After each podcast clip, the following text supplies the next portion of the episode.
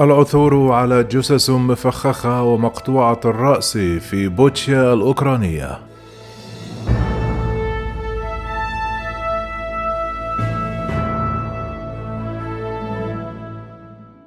تواصل السلطات الأوكرانية البحث والتنقيب عن الجثث التي خلفتها القوات الروسية ورائها عقب انسحابها في الأول من إبريل من مدينة بوتشا الواقعة في ضواحي العاصمة كييف.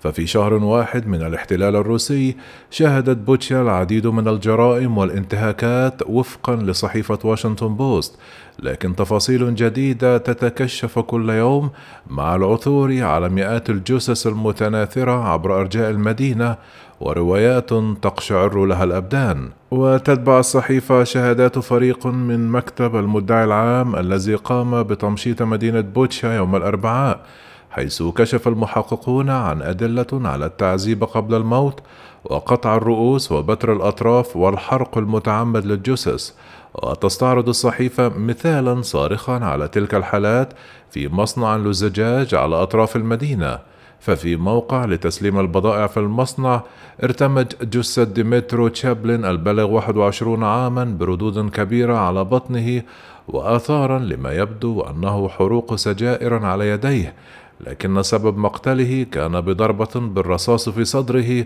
وفقا لما استخلصه رئيس فريق الإدعاء العام رسلان كرافتشينكو لكن الأمر لم يتوقف عند ذلك الحد بل استخدمت جثة تشابلين كسلاح حيث ربطت بلغم عبر سلك مفخخ.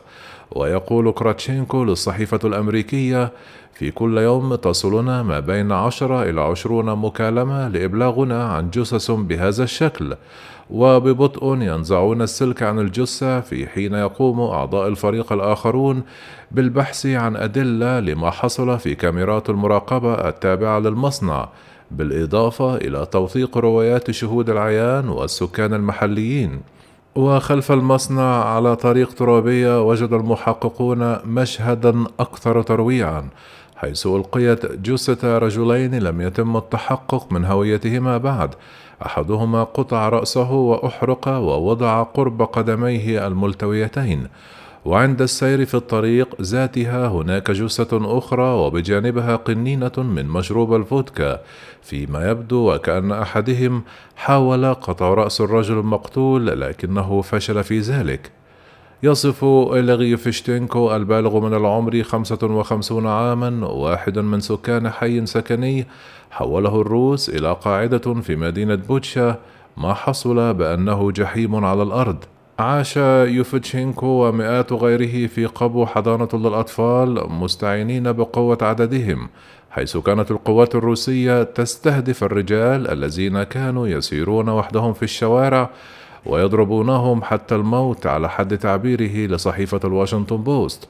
كما روى قصة جاره البالغ من العمر 47 عاما ويدعى فاسيل الذي خرج مع كلبه من القبو قبل انسحاب قوات موسكو من المدينة بثلاثة أيام.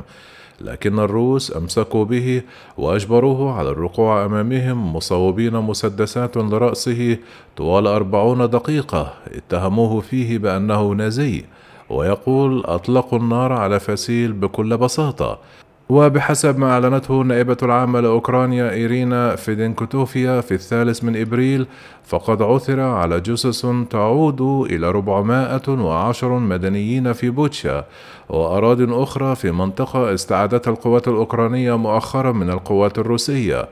وقالت إن التحقيقات أفضت إلى ارتكاب آلاف جرائم الحرب المحتملة وأكثر من 200 مشتبه به بأدلة مادية تؤكد ضلوعهم في الجرائم المرتكبة بالبلدة. نقلت صحيفة كيف اندبندنت الأوكرانية المحلية روايات من شهود عيان ذكرت فيها عدة حوادث من بينها حرق جثث المدنيين بعد قتلهم. من جانبها نفت موسكو قتلها مدنيين في بوتشا وتحدث الكرملين ووزير الخارجية الروسي سيرجي لافروف عن تزوير وفبركة من جانب أوكرانيا وكذلك الصحافة.